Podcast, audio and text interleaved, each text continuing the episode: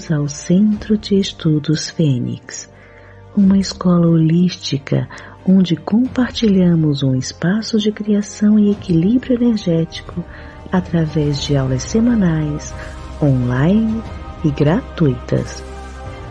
Propomos reflexões em grupo, práticas de autoobservação e meditativas com diversos temas para o autodesenvolvimento, aumento vibracional e a expansão da consciência. E para participar dos nossos cursos, mande e-mail para acolhimentoph@cfenix.org.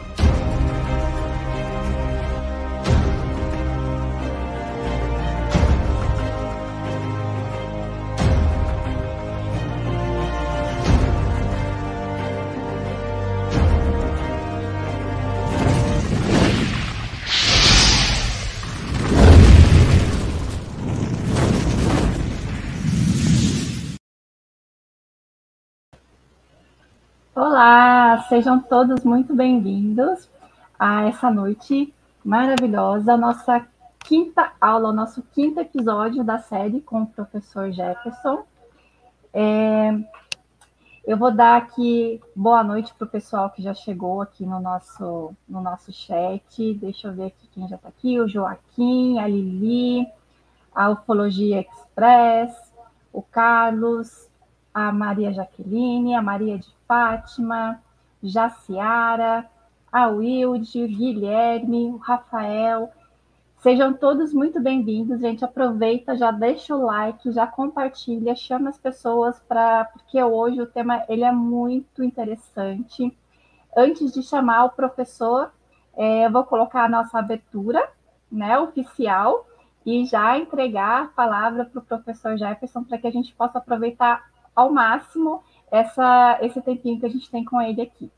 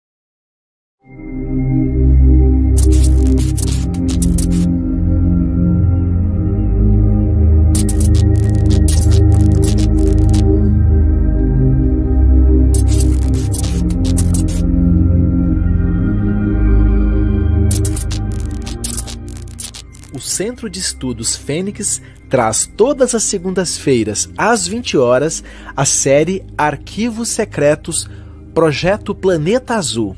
Apresentação Shirley Ferreira e professor Jefferson Borba de Souza.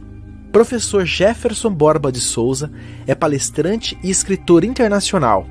Escreveu a série Blue Planet Project, divulgada em inglês nos Estados Unidos investigador internacional dos temas de estudos alienígenas, metafísica aplicada, criptozoologia e enigmas em geral por mais de 45 anos, também é investigador de campo desses temas.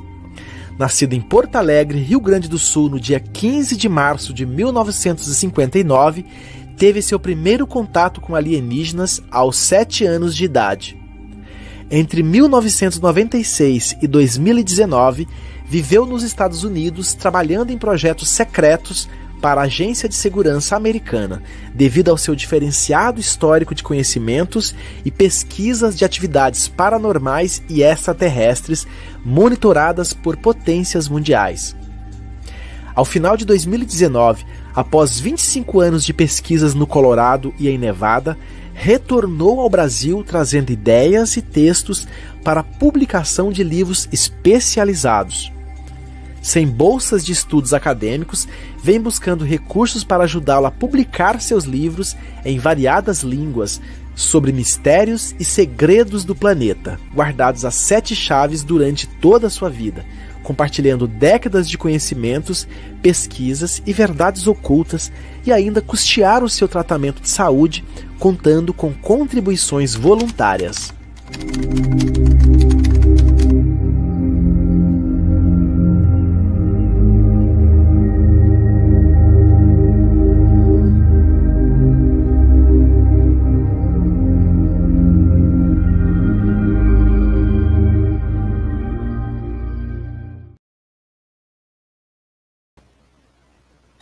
Isso aí. Agora vamos chamar o professor Jefferson. Seja bem-vindo, professor.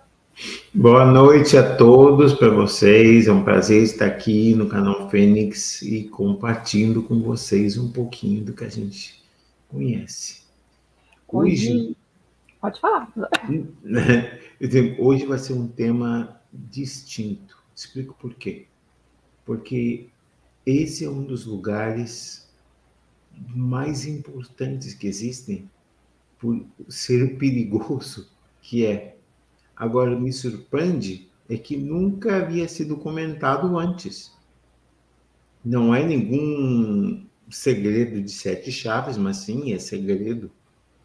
Tanto é segredo que, inclusive, potências de primeiro mundo estão autorizadas o uso de armas nucleares naquele lugar.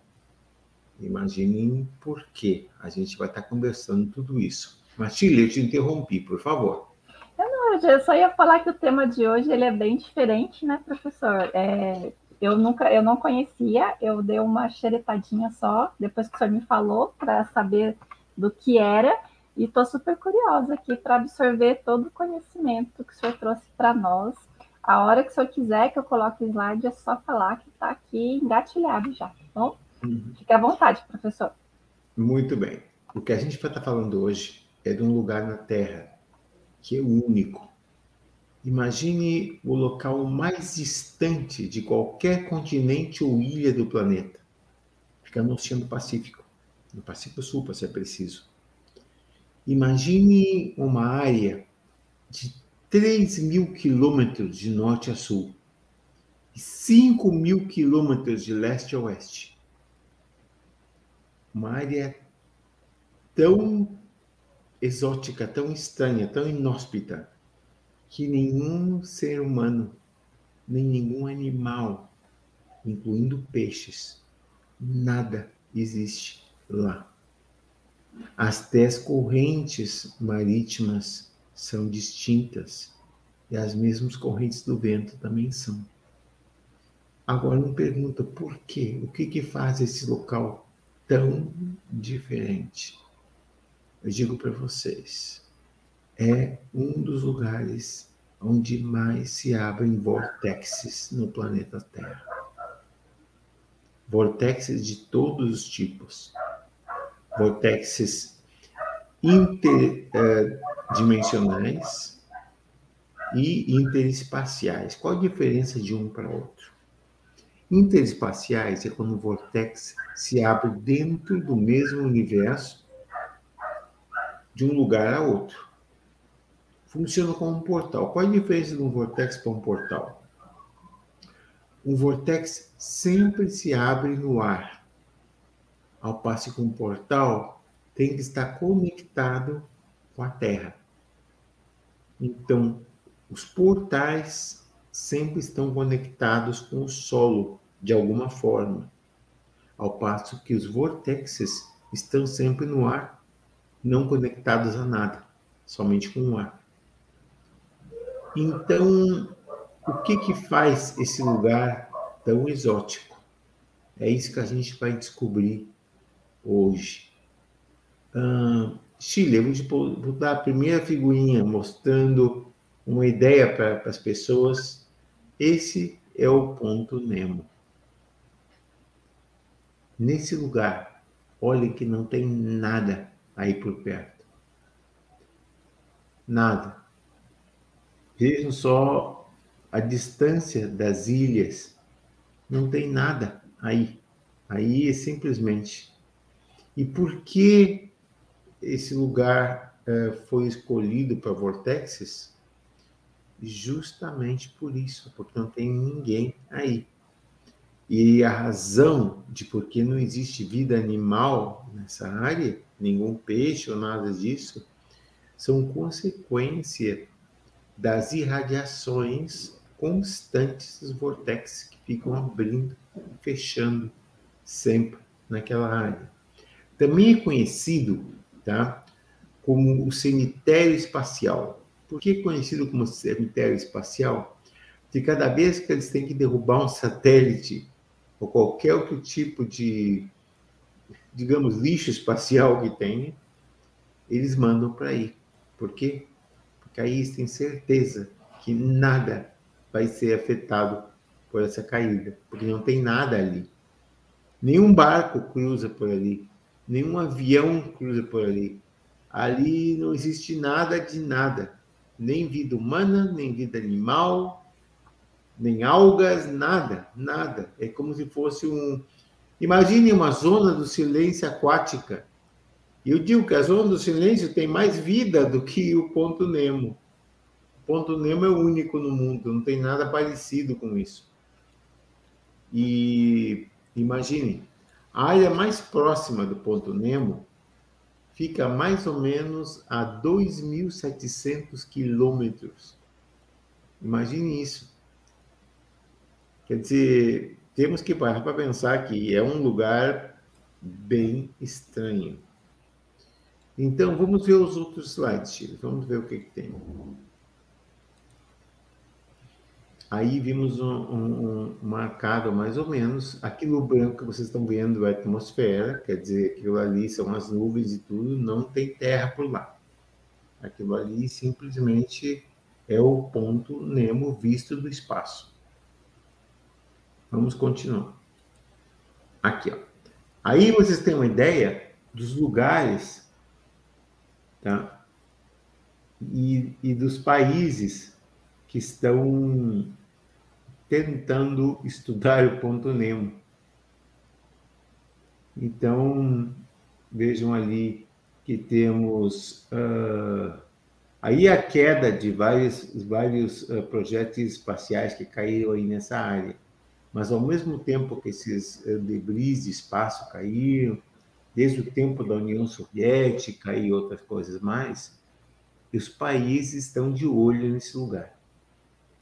Por quê? Porque eles não sabem o que pode entrar por esses vortexes. Ao mesmo tempo que a gente tem uma ideia que os vortexes, ah, entra uma nave, entra outra. E se não entrasse uma nave ou outra, entrasse alguma coisa totalmente diferente? Então vejam que a coisa é, é, é bem mais complexa. Tão complexa que eu vou vamos mostrar para vocês agora quem está de olho no ponto Nemo.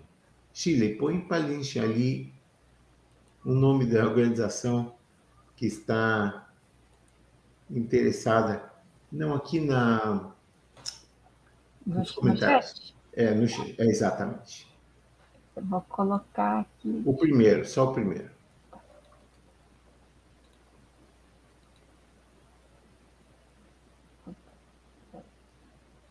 Peraí, que eu, eu e a tecnologia. Ah, também. primeiro tem a localização. Vamos entrar na localização. Ali, ó, vocês estão vendo embaixo? Tá? Ali vocês vão ver 123 graus, 23 minutos, 6 segundos oeste, 48 graus, 52 minutos, 6 segundos sul é a posição do ponto Nemo, tá?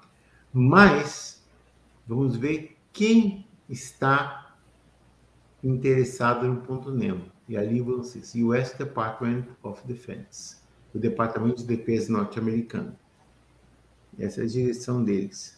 Não é nada outro mundo. Ninguém ninguém está contando nenhum segredo aqui do, de Estado. Compreende mal? Que vocês vejam. Se o Pentágono está interessado nesse lugar, é porque não é qualquer lugar. Boa noite para todos que estão chegando agora e uma boa noite para os que já estavam aqui. Antes que a gente continue aqui, eu vou dar só um breakzinho rápido para dizer uma coisa.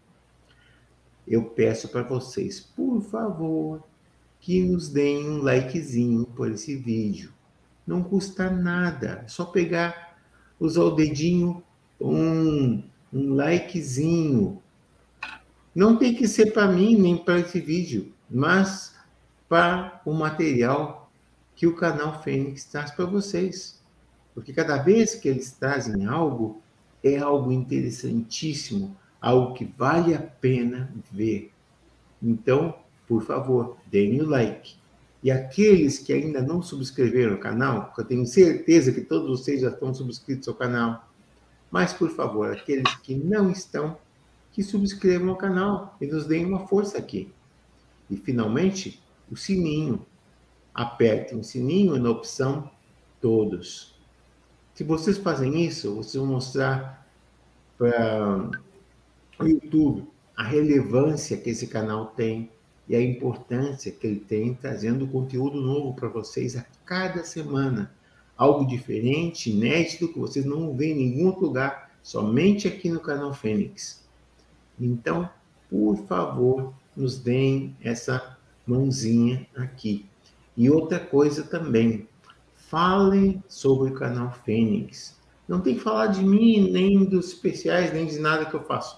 Mas falem do canal Fênix. Vão lá, falem com seus familiares, falem com seus amigos, falem com os amigos de seus amigos, mas digam para eles que se eles querem ter uma experiência diferente, positiva, querem aprender algo que vai ser útil em algum momento da vida deles, então por favor, é, comecem a promover o trabalho do canal Fênix. Então, muito obrigado. É só isso aqui. Agora continuamos com a questão do ponto Nemo. Mas eu queria só que ficasse registrado essa essa partezinha, porque essa partezinha parece que não é importante, mas é bem importante. Tá bem? Isso mostra, né, para a plataforma que o nosso conteúdo tem relevância, né, professor? Tem que fazer aqui igual o Marcelo Maroni, ó. Já likei. Ai, Marcelo, você é um é um nosso um dos nossos. Muito obrigado. Olha, e todos vocês também que nos deram um likezinho. Ai, likezinho. Tá? Nil Fernandes, muito obrigado. Todos aqueles que nos deem um likezinho. Marcelo Marani, já sabem que vocês são fantásticos. Tá bem? Bom, vamos continuar então, tá? Se o Departamento de Defesa norte-americano está interessado no ponto Nemo, então o que, que o ponto Nemo tem? Qual seria a razão que o Departamento de Defesa ia perder tempo com um lugar que não tem nada lá. Ou tem? Ou tem algo que não se fala, algo que não se comenta, que é isso que a gente está falando aqui, os vortexes. Porque o Departamento de Defesa americano jamais vai chegar aqui e vai admitir para vocês abertamente que eles estão de olho nos vortexes. Mas se isso fosse verdade, eles não teriam uma base nas Bahamas. Mas eles têm uma base nas Bahamas, e não qualquer base. Querem saber aonde? Na ilha de Andros, que é uma das maiores ilhas das Bahamas. E a ilha de Andros, metade dessa ilha é controlada pelos Estados Unidos. Então, Andros City, a capital da ilha, também está controlada pelos Estados Unidos. Então, como se chama a base americana na ilha de Andros? Ela se chama Altec. E é uma base submarina. Somente tem umas instalações na superfície, mas o resto é tudo embaixo d'água. E qualquer mais que tem em Altec que tem uma relevância? A quantidade de submarinos nucleares que estão de prontidão sempre submarinos nucleares com mísseis polares nucleares prontos para serem disparados em qualquer momento. E disparados para onde? Para algum lugar nas Bahamas. E o que, que tem nas Bahamas que chama tanta atenção dos americanos? E eu pergunto para vocês: quem já escutou falar do Triângulo das Bermudas? Justamente aí nas Bahamas vocês vão encontrar. E a razão que a Altec está lá é com um propósito só. O propósito da Altec lá é de monitorar o espaço aéreo e o espaço subaquático para qualquer tipo de anomalias transdimensionais ou transespaciais em termos de vortexes. Então, se nas Bahamas eles estão se preocupados com vortexes, imagine no ponto Nemo então como é a coisa. Então vejam aqui, tá? Ali a, a oficina do Undersecretary de Defesa para Inteligência dos Estados Unidos, tá? Tem uma divisão especial somente para atender a questão dos vortexes, não somente do É isso aqui, professor. Exatamente. E mais que isso, vejam ali, ó, o Advanced Aerospace Threat Identification Program, AATIP, tá? O que, que ele tem de diferente? É o programa norte-americano de defesa contra os chamados WAPs, Unidentified Aerial Phenomena, fenômenos aéreos não identificados, que antigamente eram os UFOs, os OVNIs. Agora não existe mais OVNIs, agora são WAPs. Então vejam, se eles estão preparados a esse nível, é porque o que vem dali é alguma coisa que mantém eles bem assustados. Então vejam, o secretário de Defesa tá, tem um sistema tá, de é um programa de identificação de ameaças aeroespaciais que como tem nas Bahamas, também, principalmente, tem no ponto Nemo. Tem uma pergunta do Rafael Vale, que vale a pena responder. Tem. Eu te colocar aqui. Esses vortex podem acontecer em cavernas? Não, um vortex não pode acontecer numa caverna. Se passa numa caverna, ele é um portal, não um vortex. Vortex, para serem vortex, eles têm que estar num espaço livre, não pode ter nada. Se é dentro de uma caverna, então não é um vortex, é um portal. Intraterrenos, talvez alguns tenham tecnologias de abrir portais, portais, não vortexes. Tá? Quer dizer, na atmosfera temos vortexes. Dentro da Terra, ou tocando o solo, temos portais. É uma diferença de um para outro. Pode ter tecnologia intraterrena? É possível. Mas eu diria que seria como 20% dela para 80% de outras origens. Ok? Espero que tenha respondido, Rafael. Seguimos. O que mais que temos aqui? Tem alguma outra pergunta? Tem uma que estava bem lá no comecinho, professor, do Rob Lin. Vamos É, fazer sabemos, isso. sabemos que a informação. Ah, deixa eu ver. Sabemos, Sabemos que a que a informação, informação- em todo local do espaço. Mas qual é a onda portadora que transmite e manifesta essas informações no consciente e inconsciente coletivo? Ok, digo o seguinte, aí temos que ver uma coisa, tá? Quando tu está falando da onda portadora, carrier wave, tu tem onda portadora de origem energética e de origem bioenergética. A de energética vai responder a diferentes frequências do espectro eletromagnético. Esses são a carrier wave, tá? das ondas energéticas. Agora, as ondas bioenergéticas, elas sim iam dar informação no consciente e consciente coletivo. Como funciona isso? É o fato de tu ter uma. Não é uma premonição, mas quando tu tem algum sentimento interior te dizendo que algo está por passar. Creio que todos nós, de algum tempo da nossa vida, tivemos uma coisa parecida. Não é uma coisa precisa que te diga exatamente o que vai passar, mas tu sente que algo não está bem e algo tem que, que ser verificado. Então, aí é o ponto que eu estou dizendo, nesse, nesse ponto. Tá bem? Espero que tenha respondido a pergunta. Tem que mais pergunta aqui do Roberto, né, lá do Ufologia tá. Express. Tá. O senhor já, já viu algum portal ativo, professor? Ok. Eu, pessoalmente, nunca vi um portal ativo, mas que eu vi documentados portais em fase de, de uso de transporte. Eu nunca vi o portal abrindo, mas já vi o portal aberto e vi o portal cerrando, mas é, em, em material documentado. Eu, pessoalmente, nunca vi um portal ativo, a não ser que seja o portal.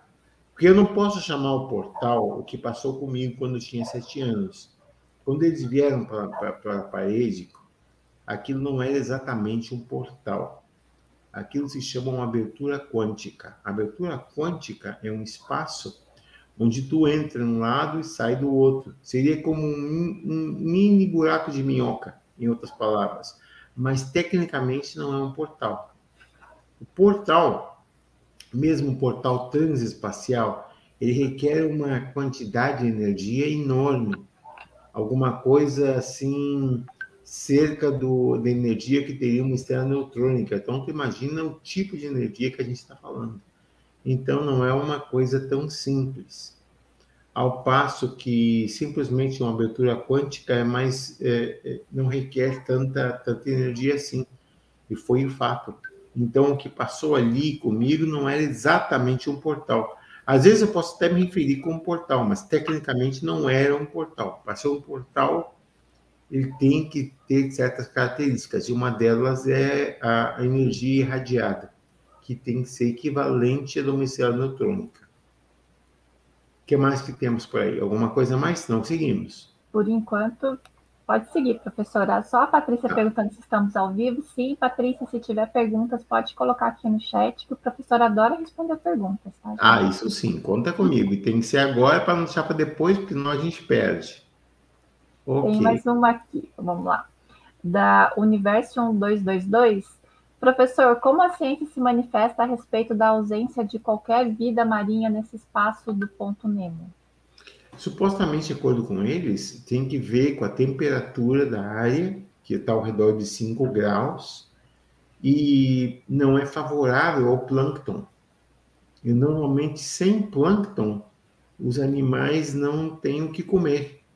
Eu prefiro dos peixinhos pequenos, dos camarões e coisas assim então, basicamente, como não tem plâncton naquela área, normalmente os animais buscariam outras áreas. E também a energia que é decorrente da, da quantidade de portais se abrindo e fechando todo o tempo, que cria um efeito residual. Esse efeito residual é nocivo. Os animais podem senti-lo e pressenti-lo. Então, os próprios nervos do animal, o sistema nervoso do animal fica afetado.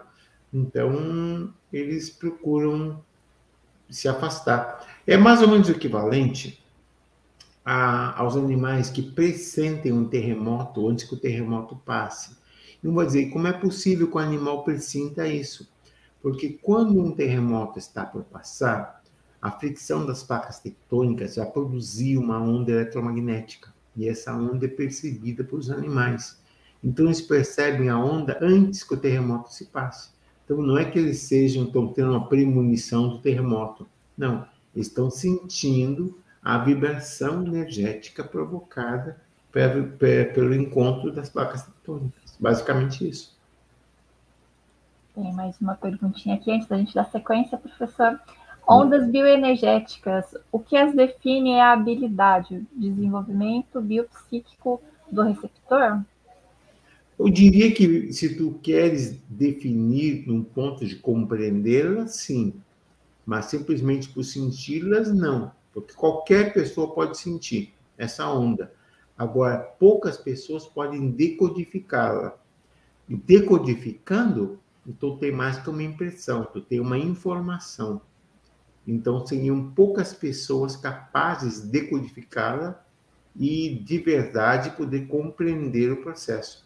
O resto atua simplesmente no processo de sensibilidade.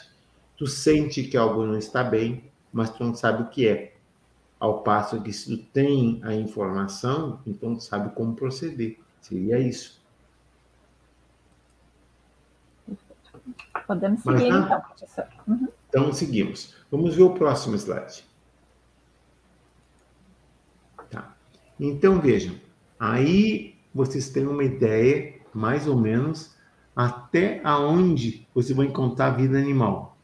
A vida animal mais próxima 2.688 quilômetros.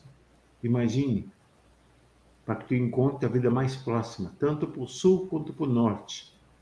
O resto não tem nada ali, nada, nada. Não tem plâncton, não tem peixe, não tem nada, nada. Quer dizer, totalmente uma ausência total de tudo. Então vejam, a distância para a Terra, 2.688 quilômetros, quando vocês vão encontrar vida animal. A temperatura da água ao redor de 5 ou 7 graus, tá? E a área de vazio no oceano aberto, 26 mil tá? Uh, quilômetros quadrados. Imaginem isso. 23 mil quilômetros quadrados de área sem nada, absolutamente nada, só um vasto vazio. Então, imaginem isso. Uh, parece que a Jaciara Borges tem uma pergunta. Já fui tragada por um vórtice de luz como um túnel viajar nesse vórtice da velocidade da luz e sair de outro lugar que parecia fora da Terra.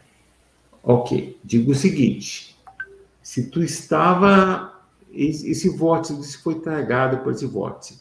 Quer dizer, tu foi levitada ao vórtice ou tu entrou no vórtice ao nível da Terra? E ela estava acordada, ela complementou. Não, isso foi, uma, isso foi, foi um, um, evento, um evento pessoal, não foi uma viagem astral nem nada. Porque existem casos de pessoas que passaram por portais quando estavam caminhando. Estavam caminhando, de repente, pum, abriu um portal e eles deram conta, quando vez estão do outro lado.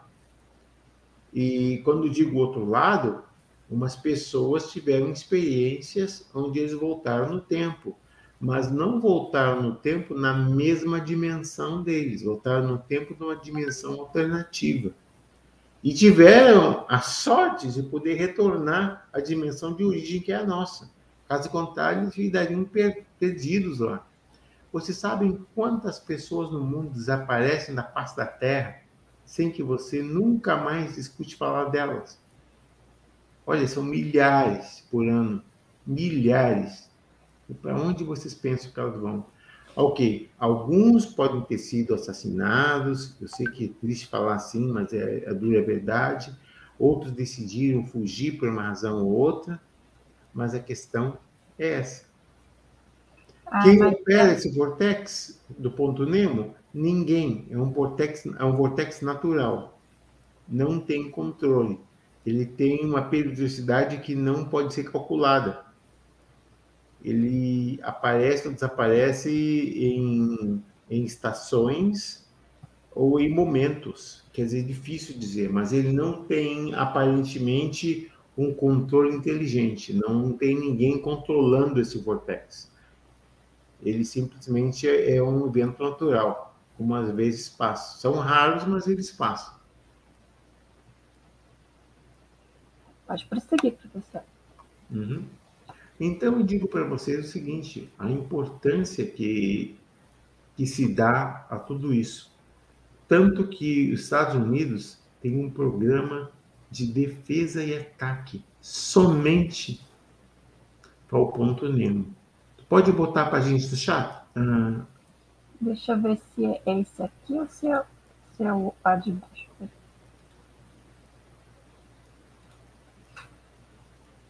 Demora um pouquinho para aparecer aqui. Não tem problema. Tá aqui, tá. É, É esse aqui ou é o próximo? Tá, tá. Esse é o nome da divisão tá, que está a cargo do sistema de defesa. Então, disse ali, tá? O programa de aplicação de sistema de armas avançadas aeroespaciais. Esse é o programa que eles, que eles estão usando para ali. Então, logo depois, eles têm um material que, que, que eles consideram top secret, que é a informação da, dos pontos de origem do portal, do perdão, do Vortex. Eles chegaram ao ponto de descobrir a posição da origem do Vortex e descobriram que não vem uma origem só. Então não é um Vortex que está em uma dimensão só mas um vortex que tem várias dimensões. Como é que eles fazem isso? Por a frequência das microondas. Eles vão fazendo um cálculo da frequência das microondas e veem a variação. De acordo com a variação, eles vão descobrir exatamente o ponto de origem. Então, descobriram que não tem um ponto de origem, mas vários pontos de origem. Isso demonstra que o vortex não é um vortex controlado, é um vortex de uma ação natural. Como se passa? Isso não posso responder porque esse é um conhecimento que de verdade eu não tenho, não teria como como, como sabê-lo. Mas notem uma coisa, voltando ali, eles estão autorizados tá, para usar um sistema que utiliza microondas tá? Então, o DIA, que é a Agência de, de, de Defesa de Inteligência, tá? Ela tem autorizado o uso de ondas de microondas de alto poder, tá? Como forma de, de defesa, como dizem mas eles têm uma, o que eles chamam de retaliação. E a retaliação são chamado nível ômega. O nível ômega tá, são bombas termonucleares. Eles falam bombas de mais de 100 megatons, que é mais ou menos 200 vezes o que passou em Hiroshima. Temos as armas escalares, tá, que são pulsos de energia fortíssimos, capazes de transformar montanhas em, em destroços, em momentos. Eles têm essa capacidade. Tá? Então vejam que a coisa é mais complicada. Tá? E finalmente, tá, os chamados mísseis de quantos fractais. Os mísseis de quantos fractais são tão perigosos que tu não pode testar ele na Terra tem que testar ele em asteroides. Então, o uso deles em asteroides foi testado e praticamente eles vaporizam o que eles encontram. Eu não creio. Isso aí faz uma bomba atômica parecer um petardo. Não é nada. É tão perigoso que não pode ser usado na Terra.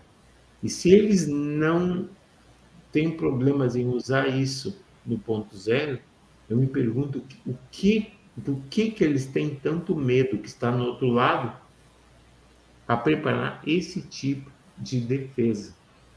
Isso é uma coisa que uma pessoa tem que parar para pensar, porque é sério a coisa, não é não é uma coisa fácil. E quem, quem é, tem esse armamento é, é esse departamento aqui, professor? Exatamente. Mas se os americanos têm, têm isso, o que não tem os russos, ou os chineses, ou a comunidade europeia? A gente não sabe. A gente está falando só dos americanos, imaginando que somente os americanos têm essa capacidade. Eu digo para vocês, não é verdade. Tanto os russos, como os chineses, como certos países da comunidade europeia também têm essa capacidade. Então, estamos falando de uma coisa seríssima. Então, não é o caso de que os Estados Unidos sozinho estaria envolvido com isso. mas penso que o ponto Nemo afeta a todos.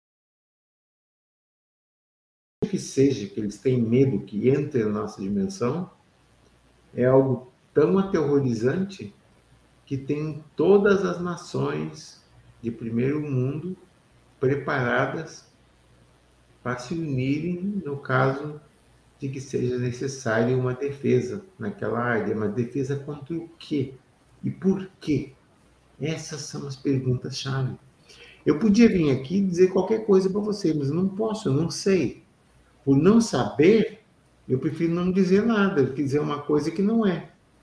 Mas eu digo uma coisa: lógica e razão te dizem que se eles têm esse tipo de armas, estariam dispostos a usá-las, seja a ameaça que tem naquela área, seja o que seja que pode passar por esses vortexes, é algo tão aterrorizante que eles não hesitariam em usar esse tipo de armas, que de outra forma jamais seriam usadas. Uma pergunta aqui do, do Alcione José, professor. Pessoas que somem, como foi mencionado, pelo que disseste, são muitas, através de portais. Por que isso ocorre? É involuntário e pode acontecer com qualquer pessoa? Essa é a resposta. É involuntário e pode acontecer com qualquer pessoa, porque esses portais eles não têm uma periodicidade que se possa saber exatamente que vão abrir naquele momento. E não tem ninguém controlando esses portais. Esses portais se abrem espontaneamente. Por quê? Por uma ação da natureza. Não da nossa natureza para a natureza da onde eles se originam, da dimensão da onde eles se originam. Tinha uma pergunta sobre o bloop. Ah, tem aqui. É, aqui. é da Eliezer Bueno. O bloop monstro captado por sonar não fica por ali? Sim. O bloop é dito que seria um monstro. Outros dizem que o bloop é o resultado de uh, icebergs que se quebram, mas a verdade é essa. O que é o bloop? O bloop é a frequência da abertura de um portal, do perdão, do vortex. Quando o vortex abre, produz essa frequência. Essa frequência ressona na água e dá o chamado bloop, que é esse estranho e misterioso som que aparece nessa região do ponto Nemo. Então, não é nenhum monstro marinho, não são icebergs se quebrando, é o resultado da frequência da entrada da abertura de um, de um vortex. Quando o vortex se abre, imagine que existe uma compressão e uma expansão das moléculas do ar na área de onde ele está se abrindo. Ou seja, as moléculas estão sendo forçadas fora de posição, da posição que estavam uma velocidade incrível. Então, isso vai projetar uma frequência tá? que seria audifônica. E essa frequência audifônica ela vai refletir na água. E a frequência da água produz o que chama o bloop.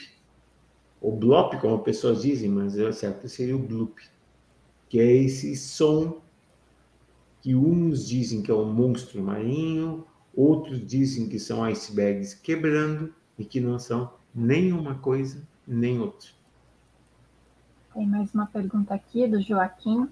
Professor Jefferson, qual arma destruiu as montanhas e cidades derretidas antediluviana? Eu gostaria de dizer exatamente a resposta, mas posso te dizer que a primeira civilização tecnológica conhecida foi chamada civilização de Mu. Os descendentes deles criaram a segunda civilização, que foi a Lemúria. E a terceira civilização são os descendentes lemurianos, que são os atlantianos. Tá? Qual foi a arma que destruiu as montanhas e cidades derretidas antediluvianas? Isso seria já no tempo de Lemúria. Eu penso que teriam que ser deles mesmos, numa guerra entre eles mesmos. Tem aqui a pergunta da Laudiceia Martins. Podemos ser vítimas de algum controle mental por alguma tecnologia de enviar mensagens subliminares diretamente para o subconsciente, até mesmo de uma grande distância? E como se proteger disso? A primeira pergunta é absolutamente sim. Estamos. Não faz muito tempo atrás se descobriu que nos comerciais de televisão, entre um segundo e outro, haviam mensagens subliminares tão rápidas que tu não podia olhar eles com uma visão consciente, mas a visão inconsciente captava a mensagem. Eram mensagens relacionadas ao controle comportamental. Então, quem está por trás disso? Uns dizem, ah, isso é o governo. Não. Isso seria o chamado poder por trás do poder. E qual é o poder por trás do poder? Quem se lembra dos reptilianos e das coisas que os reptilianos fazem? Os reptilianos não querem uma confrontação direta, eles querem uma confrontação indireta, nas quais eles movem os títeres dos marionetes políticos e militares e da inteligência. Como se proteger disso? Aí vem a coisa mais difícil. Tu tem que ter um completo domínio do teu sistema neural. Eu penso que o mais importante é tu reconhecer o problema. Identificando o problema, tu pode pensar numa defesa. Mas aquela pessoa que não reconhece o problema, essa pessoa vai ser facilmente tomada por um problema. Mas como tu já reconhece que existe um problema, Aí tu está um passo adiante das pessoas que não têm esse conhecimento.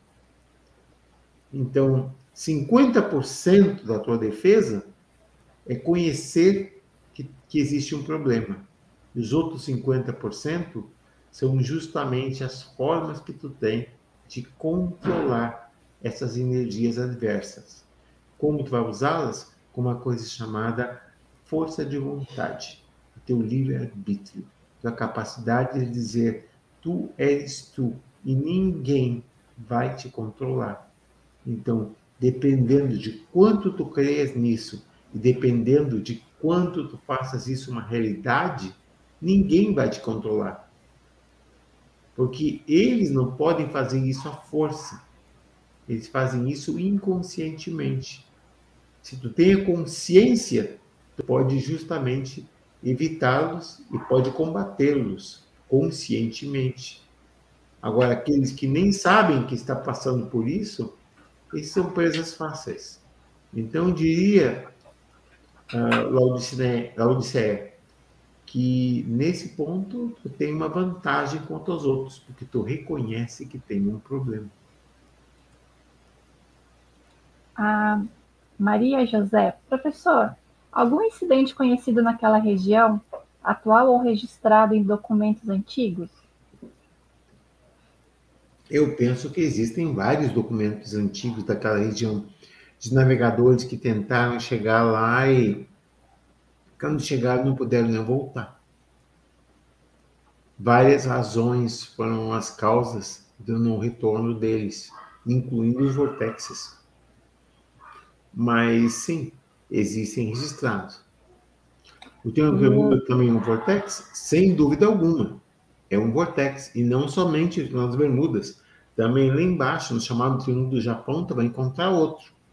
E mais em cima, no Triângulo da Rússia e China, tu vai encontrar outro mais. Existem vários desses triângulos espalhados por o mundo, que são consequência dessas energias transdimensionais que estão interconectadas com a nossa dimensão. Tem mais uma pergunta aqui. O poder por trás do poder, professor, no seu entender, estão com os dias contados? Ai, ai, eu gostaria que tivessem, mas infelizmente é aquela história. Como tu controlar o incontrolável? Como tu reconhecer aquilo que se mantém escondido? Como tu saber quem é quem? Será que a rainha da Inglaterra é a rainha da Inglaterra ou é algo mais? Será que os políticos são os políticos ou são algo mais? Quer dizer, é uma pergunta que eu, eu digo, eu gostaria que estivesse com dias contados, mas infelizmente eu não vejo nada que aponte nessa direção. Infelizmente. Por enquanto acabaram essas perguntas, professor. Então, não. se tiver mais, pode, então, pode ah, tem uma outra que chegou aqui. Chegou aqui. Lineu Fernandes. Esses que nos controlam são os mesmos que modificaram nosso DNA? Eu diria que não. Os que modificaram nosso DNA têm que ver com os ancestrais que vieram há muito tempo, são chamados labaitorianos. Eles viviam numa estrela chamada Labaite, que quedava no centro da Via Láctea. Note uma coisa: por que o modelo humanoide? Por que duas pernas, um tronco, dois braços e uma cabeça? Notou que é um modelo configurativo biológico que mais se apresenta por todos os lados. Cada vez que tu vê um extraterrestre ou que, ou que se descreve um extraterrestre, sempre vai ser a mesma coisa. Duas pernas, um tronco, dois braços e uma cabeça. Então, essa morfologia biológica te diz o quê? Não temos uma ancestralidade comum, mas temos um desenho genético que foi preparado por uma raça que difundiu a forma humanoide por esse quadrante da Via Láctea. Então, todo esse quadrante nosso aqui, não somente da Via Láctea, como parte de Andrômeda, como parte do Triângulo, como parte de Pegasus, todos eles têm uma conformação biológica basada na forma humanoide. Então, agora, aqueles que nos controlam não nos controlam, não totalmente, nos controlam parcialmente. Porque justamente as pessoas que tomam consciência da existência deles ficam fora do seu controle. Quem são aqueles que nos controlam entre os países, ou que querem controlar-nos? Eu não gosto das teorias de conspiração, mas eu sou obrigado a admitir que, nesse ponto, os reptilianos eles são o primeiro dessa lista. Mas não são os únicos. Tem uma pergunta aqui do Coriolano. É, professor, o senhor acredita nas atas de reuniões do, de conselhos intergalácticos em junho de 2021 que comunicaram que todos os reptilianos tinham saído em definitivo do planeta, a quinta dimensão? Sou obrigado a discordar veementemente disso.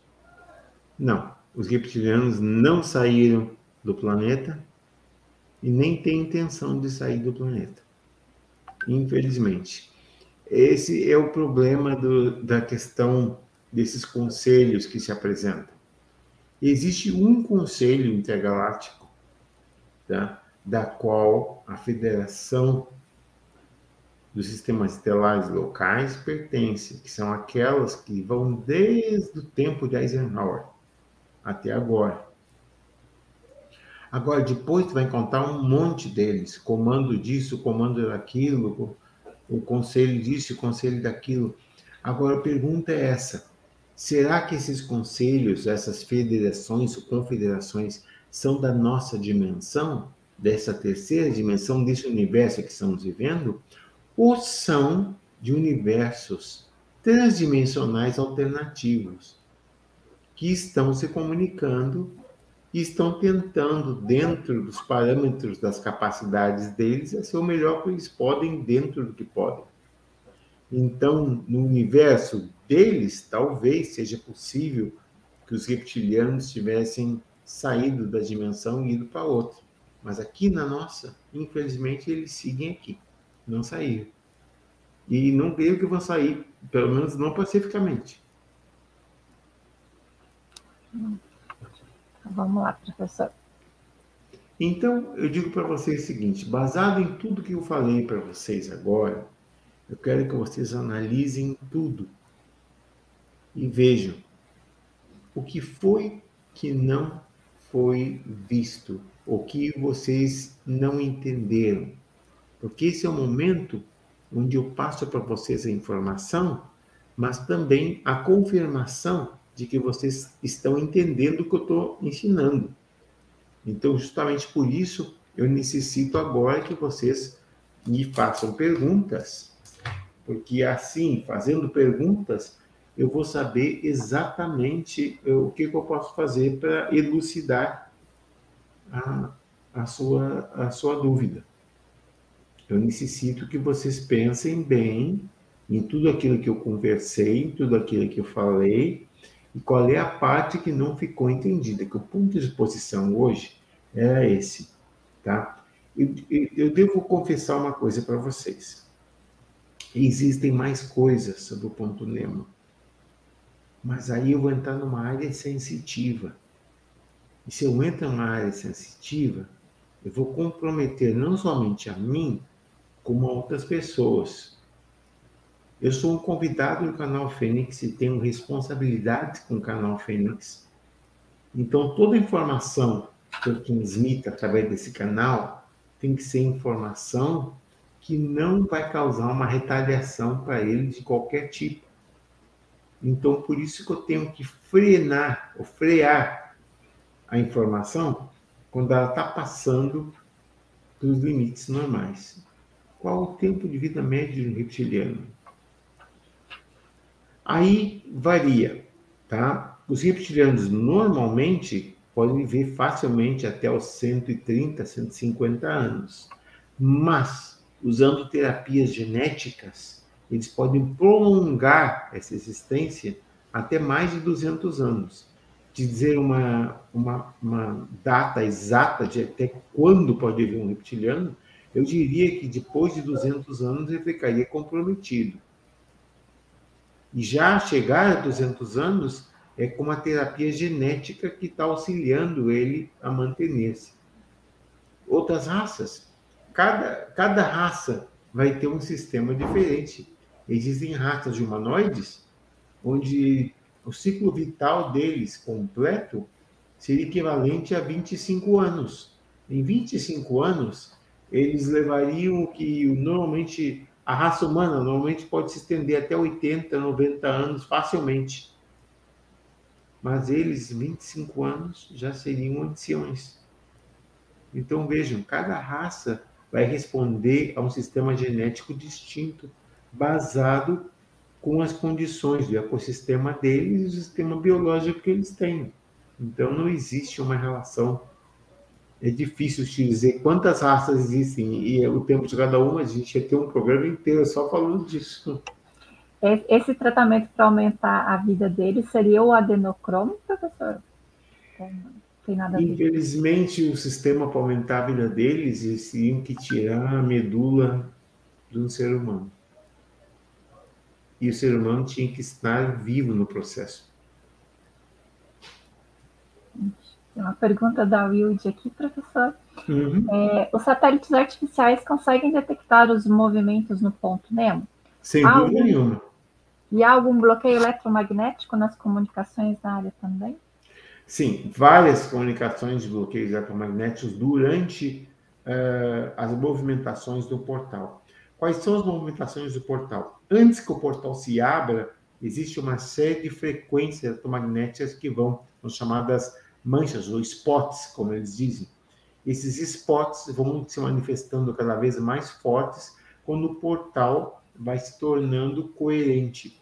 Um portal coerente é aquele que está criando ah, as condições para que ele possa funcionar como, como vortex. Eu falo portal, mas é vortex. Perdão, eu fico confundindo todo o tempo, mas é que vocês têm que ver que às vezes eu, eu me confundo um pouquinho. Mas estamos falando de vortex. Então, antes que o vortex se abra, o vortex ele produz é, é, essa, esses chamados sinais. Então, essas manifestações provocam isso.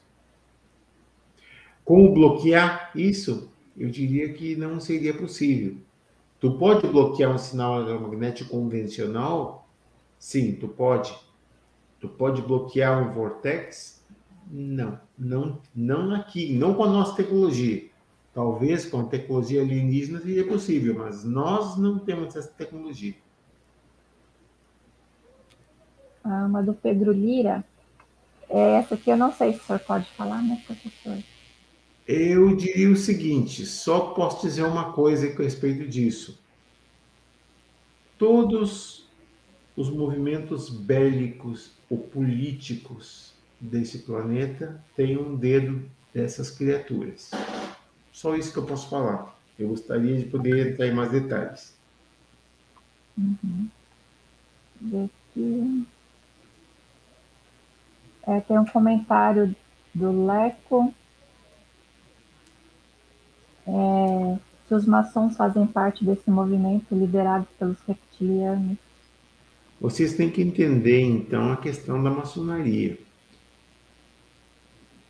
Os maçons autênticos são pessoas bem intencionadas e o trabalho deles é um trabalho social, é um trabalho de contribuição social mais que nada.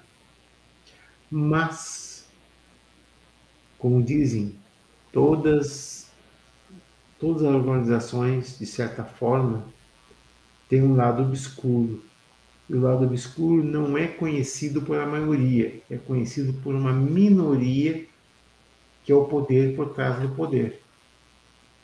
Então, antes da gente demonizar os maçons, a gente vai tentar entender eles, ou entender o princípio deles. Basicamente, a maçonaria é positiva, com intenções positivas e a organização para benefício social. Mas existem conexões, não só a maçonaria, como uma série de outras organizações também tem esse lado obscuro, que não é conhecido por seus membros. É conhecido por uma minoria que controla o poder por trás do poder. Mas basicamente eu diria que os maçons se não. Que existem maçons sendo controlados Possivelmente, mas eu não posso entrar em mais detalhes, porque isso vai acarretar problemas e não entramos nesse departamento. Uhum. Professor, deixa eu tirar uma dúvida. É que você falou do Triângulo das Bermudas. Ele fica exatamente no mesmo local do ponto Nemo? Uhum. Não. Em termos das Bermudas, os portais eles não têm uma localização definida. O ponto Nemo é uma localização definida, que o portal sempre se abre nessa área, sempre. Ao passo das Bermudas, a área dele é variável, dependendo de uma série de condições, dependendo de respostas de manchas solares, tempestades eletromagnéticas, uh, difusões climatológicas, tem uma variação completa, diferente. O ponto Nemo é único não existe nada nem parecido com ele. Ah, entendi. Eu tinha feito essa confusão. Acho que eu entendi, peguei a informação trocada aí. É, tem uma pergunta aqui do, do Alciano José. É no seu entender, professor, relembrando seus estudos em antropsicologia e considerando. Antropsicologia. Isso, é um trava-língua isso, né? e considerando que muitos estão a despertar a manipulação do poder pelo a manipulação do poder por trás do poder não afeta, afetará ao menos os despertos? Eu diria que os despertos são aqueles que, que têm a capacidade de poder enfrentar a situação. Ao passo que aqueles que não estão preparados seriam vítimas disso. Mas aquelas pessoas que justamente estão despertas são as pessoas que tem condições de compreender o processo. E compreendendo o processo, automaticamente você tem 50% da defesa já feita. O resto vai depender de uma série de circunstâncias. Uhum. É, o Pedro Lira está perguntando se os seres da federação vão intervir aqui na Terra. Eles já estão intervindo na Terra faz muito tempo. Faz muito tempo. Conflitos globais de todas as formas, conflitos nacionais entre nações, até mesmo conflitos de guerra civis.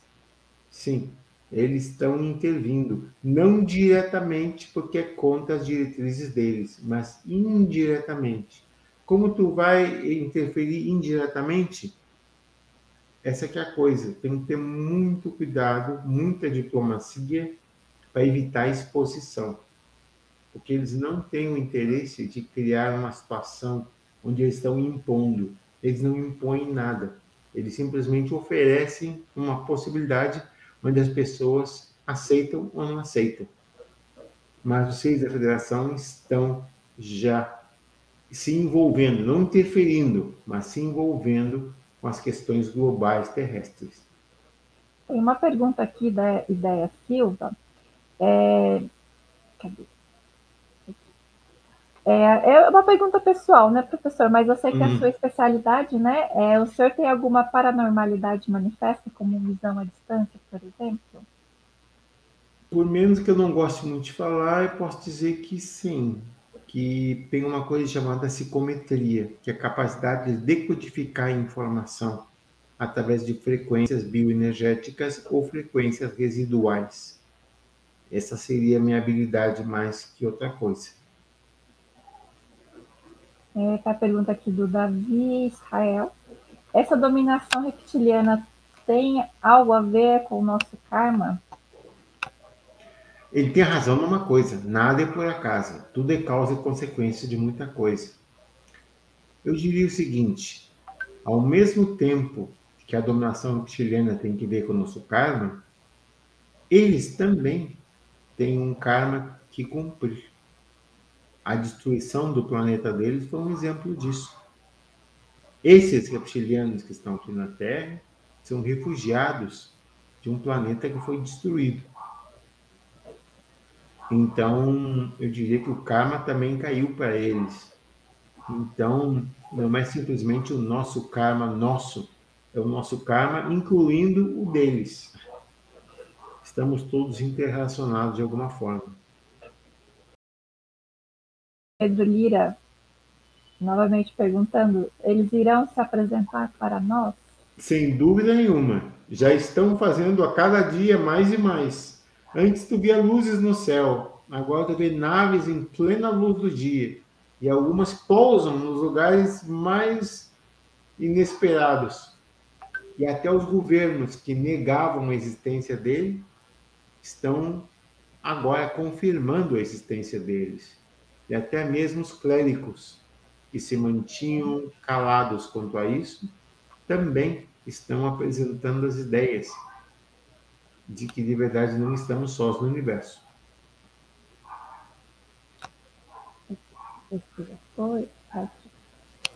A federação poderá impedir uma terceira G mundial?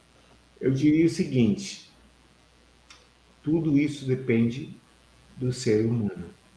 Eles não podem interferir diretamente.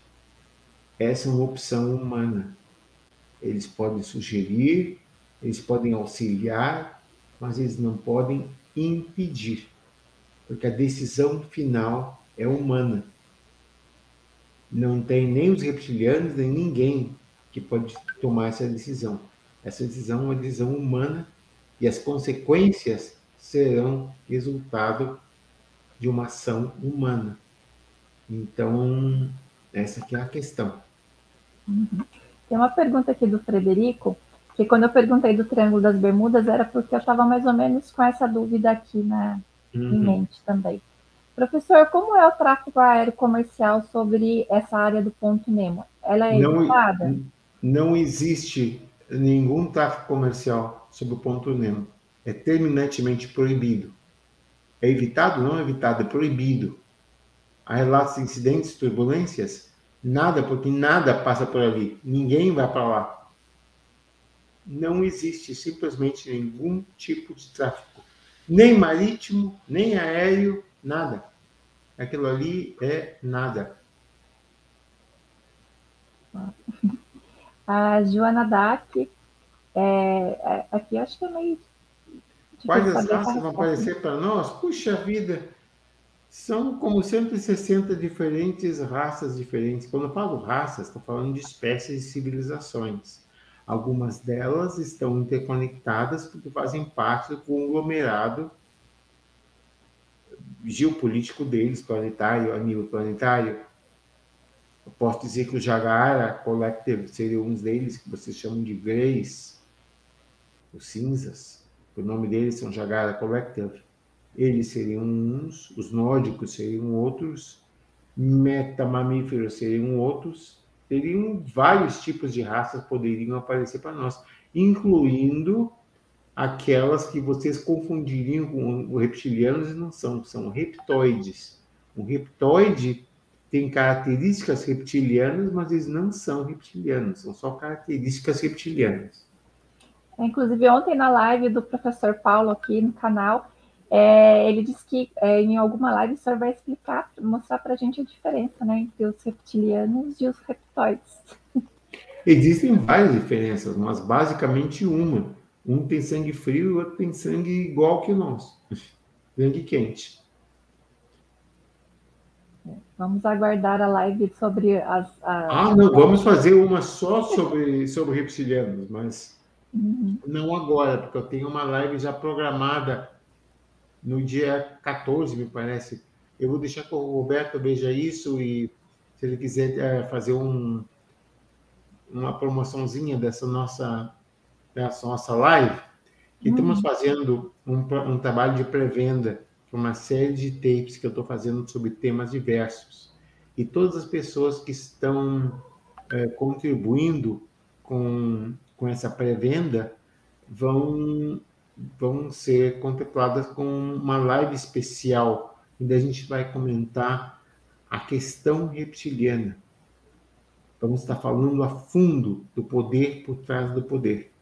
Então, vai ser, uma, vai ser uma live privada que essa o Roberto vai tomar conta. Quer dizer que se o Roberto está aqui agora, da Dia Express, ele pode passar os dados disso. É, deu probleminha no link lá do grupo do, do pré-venda, né, professor? Mas Exato. assim que, que a gente resolver o, a questão do link e do link do grupo também, onde o professor ele responde bastante perguntas que as pessoas fazem lá, né? Todos os dias o professor entra lá, responde as perguntas é assim que resolver essa questão do link que não estava funcionando para acessar.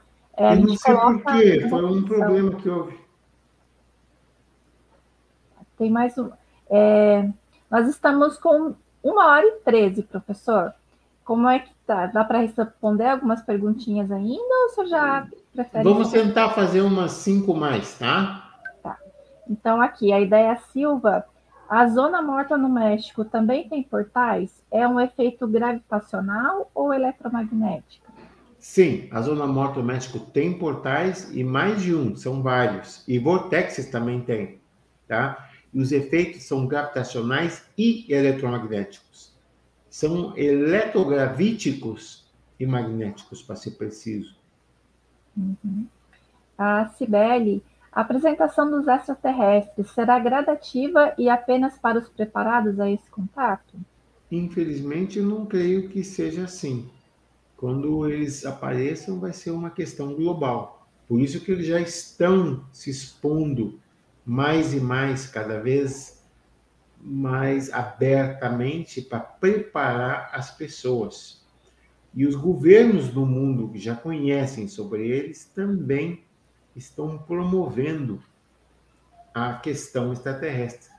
Por isso, governos como os Estados Unidos e outros em Europa, o presidente Putin eh, constantemente está falando sobre extraterrestres. Se vocês veem, acompanham a situação, ele está falando constantemente sobre extraterrestres.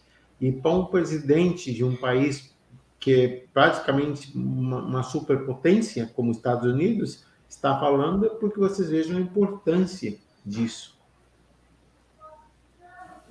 É, aqui, Brasil, Pátria Amada, sendo localizados os vórtices do Triângulo das Bermudas, entre Estados Unidos e América do Sul. Ok, eu perdi. Por que é permitido que as aeronaves usem essa rota aérea em voos, por exemplo, do Brasil para os Estados Unidos?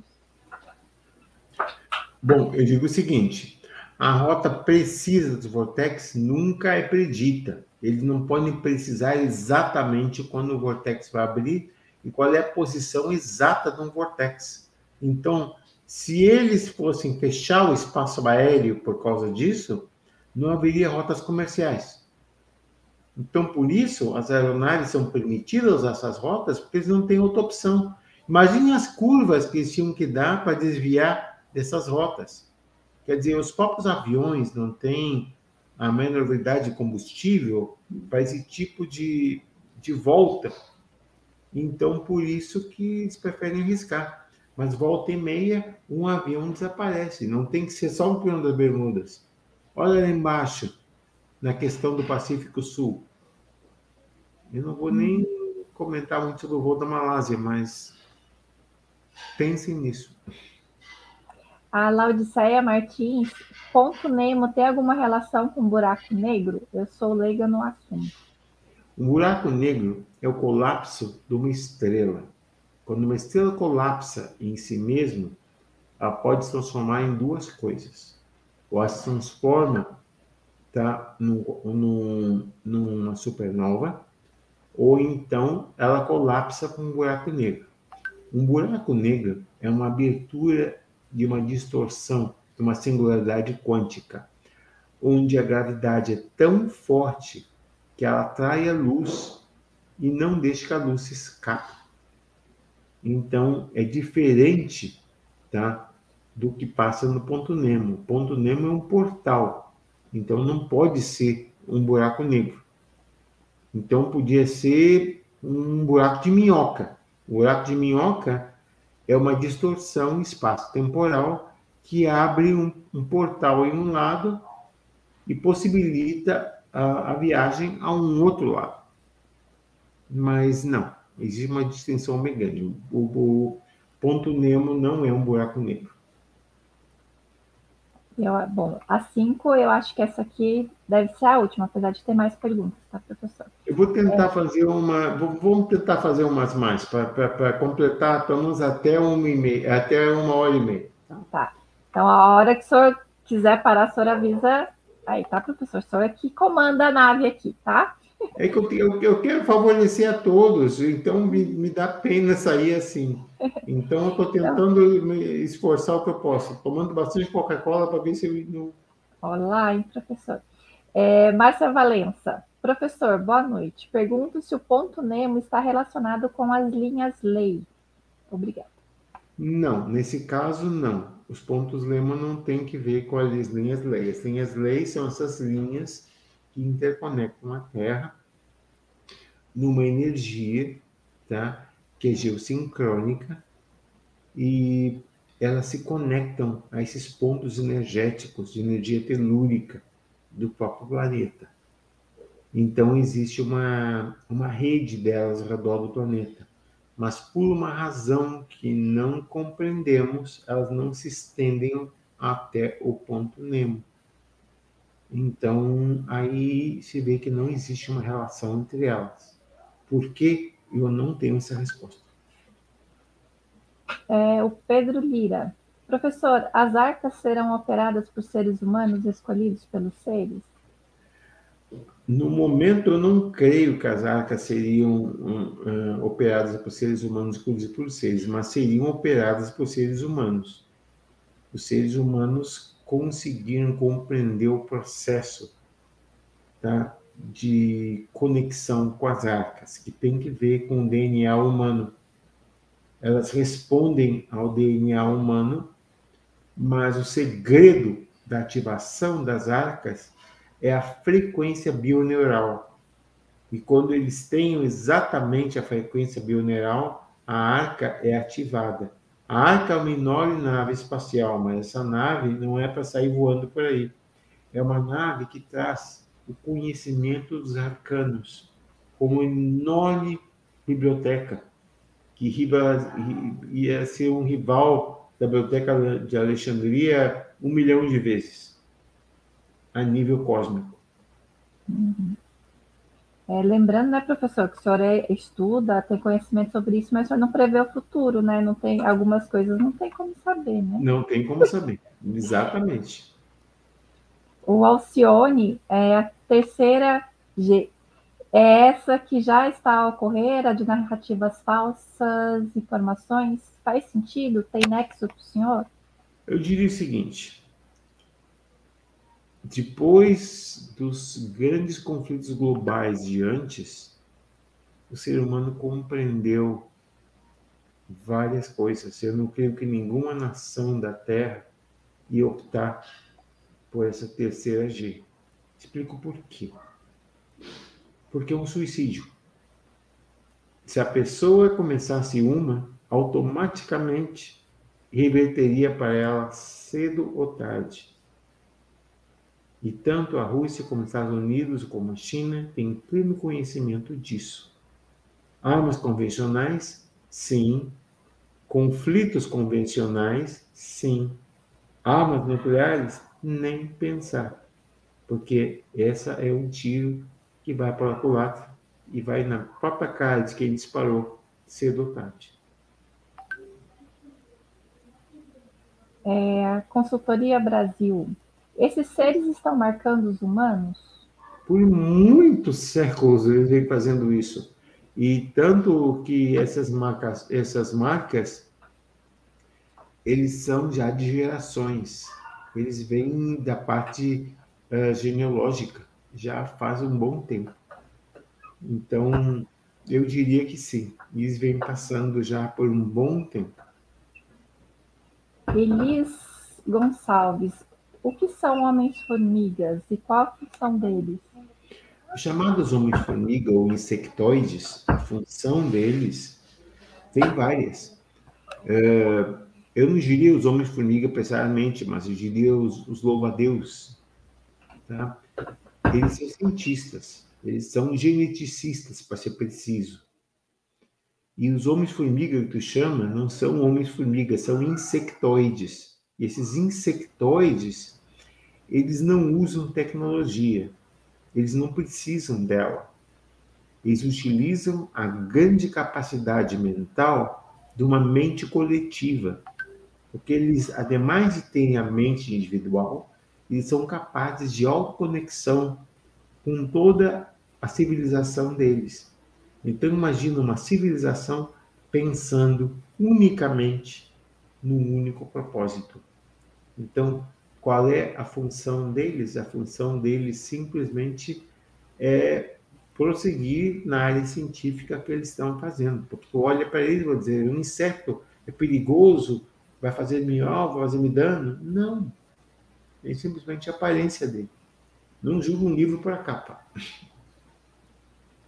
O Rafael Vale. A energia liberada pelo vórtex poderia simplesmente matar o ser humano sem obrigatoriamente esse ser humano ir para o outro lado? Se fosse direcionada tá, e concentrada a um ponto específico da estrutura biológica um ser, sim, causaria um dano celular irreparável. Mas simplesmente essa energia é dispersada. E dispersando essa energia, cria um campo gravitacional que possibilita o trânsito da pessoa então, por isso, não, não passa, não seria capaz de matar, a não ser que fosse dirigido com esse propósito. Pode ser feito? Pode. Mas quem faria isso? Existem outras formas mais efetivas e menos complicadas de fazê-lo. A Joana Dac. É, deveremos nos preocupar com esses que estão aqui na Terra? Olha, vou ser bem sincero para você, se a gente vai se preocupar com isso, essa preocupação começou há séculos atrás. Quer dizer, que você tem que se preocupar em uma coisa: aprimorar-se como ser, estabelecer os seus parâmetros de equilíbrio pessoal e pensar no processo de evolução espiritual, não somente para você, mas as pessoas que são importantes para você. Esse seria a sua função mais importante, em vez de preocupar-se com coisas que estão fora do nosso controle. Uhum. Ah, uma dúvida da Ana Lúcia, na live que o senhor comentou, né, que vai ter, que o senhor vai poder falar mais coisas na live secreta, né? É, ela vai poder fazer perguntas? Claro que sim, como não? Eu penso que as perguntas são fundamentais. Claro que podem fazer perguntas, sem problema nenhum. É, o Pedro Lira ele pergunta se quando o senhor esteve lá na área 51, o senhor viu alguma nave extraterrestre? Eu vou ser sincero, eu não tive uh, acesso essas naves que estamos falando, elas estão chamadas no setor 4. O setor 4 faz parte do sistema Dreamland, que incorpora a área 51 com o setor 4. O setor 4 é o setor de retroengenharia, o setor de fabricação desses veículos usando partes terrestres. Aí foi elaborado o processo inicial do chamado TR, Astra, que foi o primeiro triângulo feito, e uma série de outros veículos discoides variados. Então, eu diria que eu, pessoalmente, não vi nenhuma nave. Se eu vi fotografias e filmes delas, e tive acesso à informação direta dela, sim, tive, mas eu, infelizmente, não posso entrar em mais detalhes. É, David Israel, professor, esses conhecimentos avançados dos quais é, estão, estão nos libertando agora, levaremos para outras encarnações ou ficarão no nosso registro acástico, só registrado? Todo tipo de conhecimento que leva no momento da transição, a transição é que a gente conhece como morte. A morte não é o fim. A morte é simplesmente uma transição para um outro estado de existência. Sim, teu conhecimento vai para os arquivos acásicos, não tenha dúvida. Mas esse conhecimento, essas experiências que tiver, vão fazer parte da essência do teu ser. Por isso, quando tu faz hipnose regressiva, tu te lembra de vidas passadas, tu te lembra desse conhecimento que ainda reside em ti. Mesmo que ele tenha sido tirado nos arquivos acásicos, ele não foi borrado de ti, ele não foi apagado, ele foi simplesmente suprimido para a tua própria segurança. É, acho que isso aqui você já respondeu lá, professor. É, a chamada... já estão aqui, sim. E estão várias. Tem a da Ucrânia, tem a da Rússia, tem a da China, tem as dos Estados Unidos, tem as do Polo Sul, puxa vida, tem arcas até na Lua e Marte. Quer dizer que as arcas estão por aí por todos os lugares. Joaquim, o avião da Malásia pode ter caído em vórtice, em vórtice destes? Eu diria que Pessoalmente, eu não estou fazendo nenhuma afirmação, porque isso seria uma coisa horrível de fazer para as famílias. Então, o que eu vou fazer? Da minha opinião pessoal, tá? Eu não opinião, uma, hein, pessoal? Uma firma, não estou fazendo uma afirmação, é uma opinião pessoal. Eles encontraram parte das winglets. A winglets é uma parte da asa do avião. Aquela partezinha que fica na pontinha das asas. Eles encontraram duas delas. E encontraram fragmentos de partes do avião. Mas onde está o corpo do avião?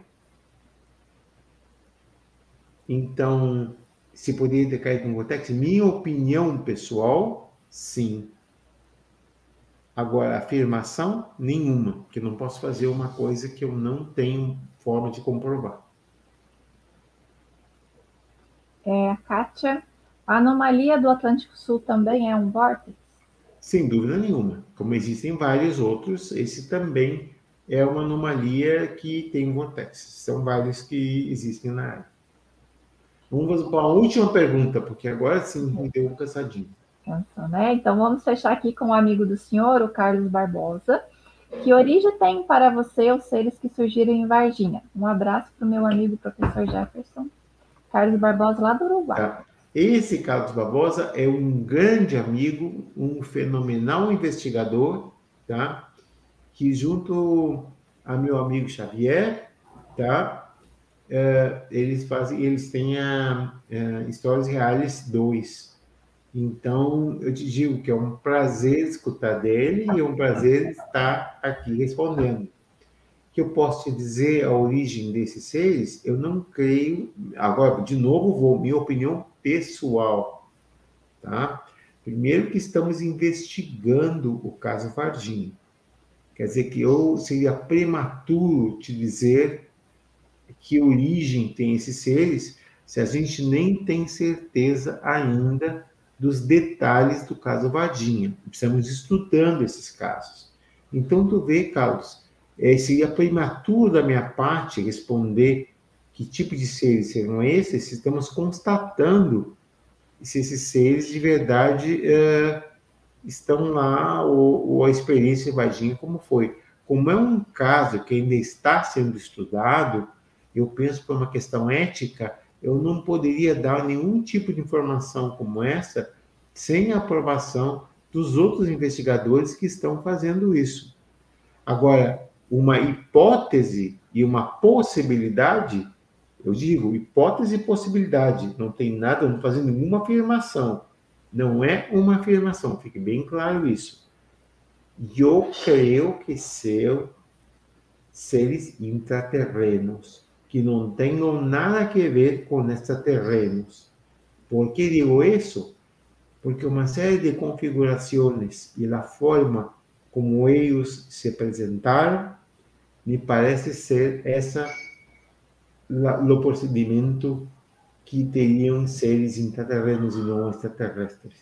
Uh, perdoe que eu falei em espanhol, porque justamente o Carlos é, é do Uruguai, então eu disse para ele basicamente o seguinte: que, na minha opinião pessoal, sem fazer nenhum tipo de afirmação, se o caso Vadinho for autêntico, seriam seres intraterrenos e não extraterrestres. Agora, não sabemos ainda a questão desse caso, então eu não posso fazer afirmações sobre esse caso. Então, eu dei somente uma opinião pessoal que não tem nada a ver com o caso em si. Tá bem? Perfeito, professor. Então, pessoal, por hoje a gente encerra as perguntas. O professor ele precisa descansar, né? Todo mundo acredita que sabe que o professor está passando aí por umas questões de saúde, né, professor? Está é, é tá em tratamento, então ele precisa ter alguns cuidados, alguns resguardos. Ele está aqui com a gente toda segunda-feira. Já é assim um esforço tremendo, né? E o professor fez a mudança dele. Ah, estou aqui numa cidade nova agora. Isso. É, o Roberto ele colocou aqui o comentário, tá, professor, do, da live, que é será a grande, dizer... Uhum. Isso, é, será é... a grande agenda reptiliana de conquista global. Então, para quem comprou os áudios do professor lá em abril, né, e quem quiser participar da live, ainda dá tempo de comprar os áudios da live até o dia 14. 14. A live vai ser dia 14 às 9h30, é isso, né, professor? Exatamente. Digo uma coisa para vocês: a importância dessa live é que muita coisa que eu não posso falar abertamente em público, porque vocês sabem que aqui caem em cima da gente. É tudo controlado. Não pode dizer isso, não pode dizer aquilo, essa palavra é ofensiva, essa palavra vai em contra do, do que é permitido. Então, lá não.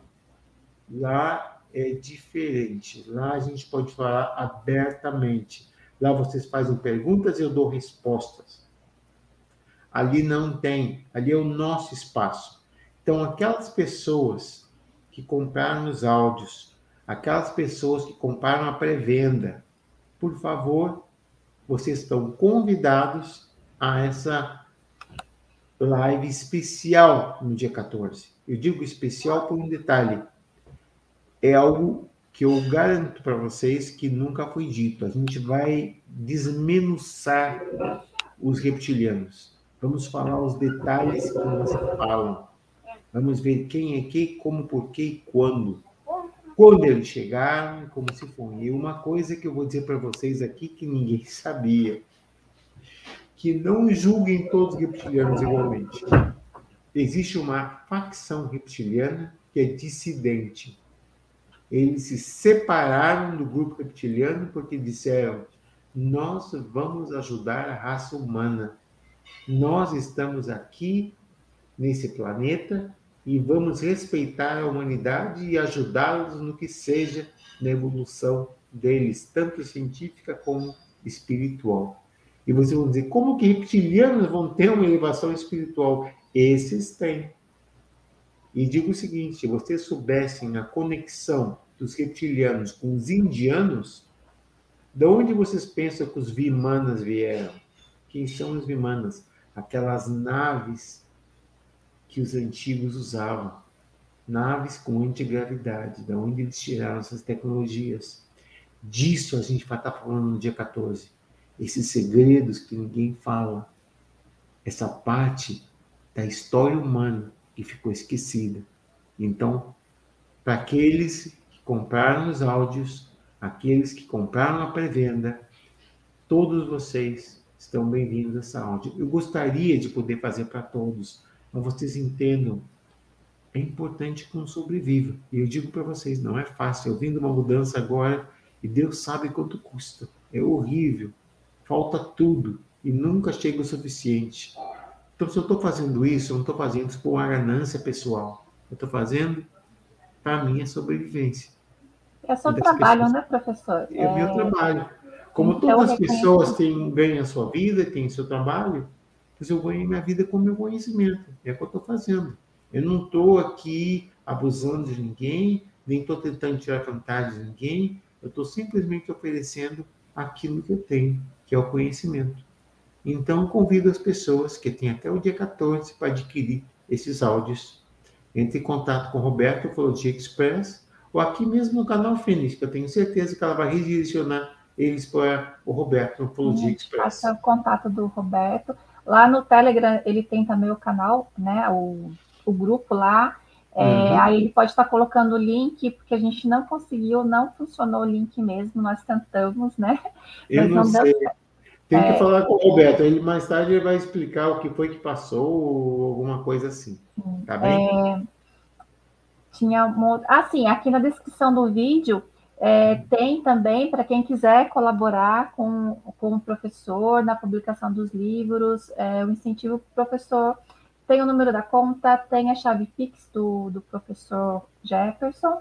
É, nós colocamos também o link lá do canal do, do professor Jefferson, onde tem é, algumas lives do professor lá. E tem também o, nosso, o link do nosso podcast com as lives do professor Jefferson. Então, quem quiser estar tá nos seus afazeres aí durante o dia e ouvindo o professor, acessa aí, tem o link na descrição do vídeo, tá, gente? Tem todas as informações aí na descrição. É, eu vou aproveitar para fazer um convite a mais aqui também que nós temos o envio de reiki tá, para todas as pessoas. São as quintas-feiras, quinzenalmente, aqui no canal do Centro de Estudos Fênix, se chama Mãos de Luz. Aqui no link, na descrição também tem o link do grupo do Telegram, que todas as pessoas podem entrar e solicitar o envio do reiki. Basta colocar o nome, data de nascimento, a cidade e o motivo que está precisando receber essa energia. É uma energia muito poderosa. Quem já recebeu energia reiki sabe o quanto é bom. Tá? Então, estão todos convidados a só acessar o link e aproveitem. Deixa eu dizer uma coisa para vocês. Isso funciona. Fizeram para mim e eu digo, olha, eu estava acabadinho, acabadinho, porque foi o momento que eu estava depois da minha operação, então eu estava murcho, murchinho, murchinho. Mas olha, veio esse banho de luz, esse banho de amor, esse banho de energia. E olha, funciona. Eu digo para vocês, meus agradecimentos, mãos de luz, vocês são anjos na terra. De verdade que sim. Só queria dizer uma coisa para vocês. As pessoas dizem, aí eu tenho que comprar esses áudios para poder participar dessa live. Eu vou dizer para vocês uma coisa. Não é que vocês têm que comprar é que para mim isso é uma ajuda que vocês estão dando, não somente para minha para minha existência, para minha sobrevivência, mas também porque eu quero editar os meus livros, eu necessito editar esses livros. Eu tenho 14 livros para publicar, mas a questão é que, infelizmente, no Brasil, se você quer publicar alguma coisa, você tem que pagar por isso. Aqui não é como nos Estados Unidos, que eles vão e te dão cheques, e eles te pagam tudo, e está tudo muito bem, fantástico. Aqui não, aqui é o contrário, aqui estão uma paulada para a cabeça, paulada para o corpo, para os lados. Então aqui, se não paga, não tem. Então, Infelizmente, é por isso que eu estou pedindo que comprem os áudios. Não é que eu esteja dizendo que vocês têm que comprar os áudios para ver, ver a live, mas é que tem que ter um incentivo para as pessoas que compraram os áudios. O incentivo é essa live, essa é a razão. Então, eu não estou fazendo isso por ganância, não estou fazendo isso porque eu quero ganhar das pessoas, estou fazendo isso para sobrevivência e para que eu possa publicar os meus livros. Cada vez que está dando esse Pix aí, não é porque eu estou dando esse Pix para que eu viva contente e feliz. Esse Pix é para que juntando os troquinhos, 10 reais aqui, 10 reais ali, qualquer coisa ajuda, por quê? Porque no final vai sair um livro publicado, e quando seja, as pessoas vão ver, olha, valeu a pena, foi dinheiro bem empregado. E vai ser o primeiro, uhum. são 14. E existe uma coisa também que chama o equilíbrio, né, professor? O dar e receber. O professor tem dado tanto conhecimento, né? Então é justo que a gente ajude de alguma forma, retribuindo de alguma forma. A gente precisa manter o equilíbrio, porque se o professor só der, der entregar tudo sem ter um retorno também para ele, ele acarreta uma série de, de, de consequências, porque tudo tem que estar num, num equilíbrio perfeito. A gente dá e recebe ao mesmo tempo. Então, o professor, ele doa o tempo dele, ele doa o conhecimento, e nós estamos aqui recebendo tudo isso gratuitamente, que o professor não nos cobra um centavo para estar tá aqui, né? E desde eu, a primeira vez foi de pronto para ele aceitar o convite de estar aqui. É um, é um prazer estar aqui, porque eu digo o seguinte: o canal Fênix é um canal que está aqui abrindo o seu coração oferecendo para vocês conhecimento, mas muito amor, muito carinho, muita luz. É uma energia que não tem explicação. A primeira vez que eu vim aqui, eu senti isso tão forte que eu digo: não, isso aqui eu cheguei em casa. Então, assim eu me sinto quando estou aqui. Estou em casa. Então, eu peço a vocês que, por favor, prestigiem o canal Fênix. Falem aos seus familiares, aos seus amigos, aos amigos dos seus amigos. Comentem, comentem sobre o trabalho dos Mãos de Luz, porque isso aqui é para vocês. É um canal de puro amor, transmitindo conhecimento, mas mais que nada, carinho, e um carinho verdadeiro, sem segundas intenções. Então, eu digo, é um prazer e uma honra estar aqui cada segunda-feira. E cada vez vocês vão ver que vamos trazer conteúdos novos e mais interessantes. Tá bem? Olha, um abraço para todos. Vou, vamos nos despedir nessa noite de hoje. Eu vou deixar vocês com o vídeo do reiki, para que vocês já sintam um pouquinho. Né? E segunda-feira que vem nós temos um encontro marcado aqui com o professor Jefferson, novamente, às 8 horas. E lembrando que na quinta-feira nós temos live com o Dr. Walter Trebitz também, na quinta às 8 horas, falando sobre a energia Vril. Vai ser a Jussara Burini e a Silvana Santiago que vão estar aqui comandando a live na quinta. E no domingo também nós temos live com o Rafael Hungria, então tá todo mundo convidado no domingo às 16 horas ao vivo com o Rafael, com o Rafael Hungria aqui no canal, falando sobre Ratanabá. Bom, gente, um beijo no coração de vocês. Fiquem com Deus e recebam essa energia do reiki.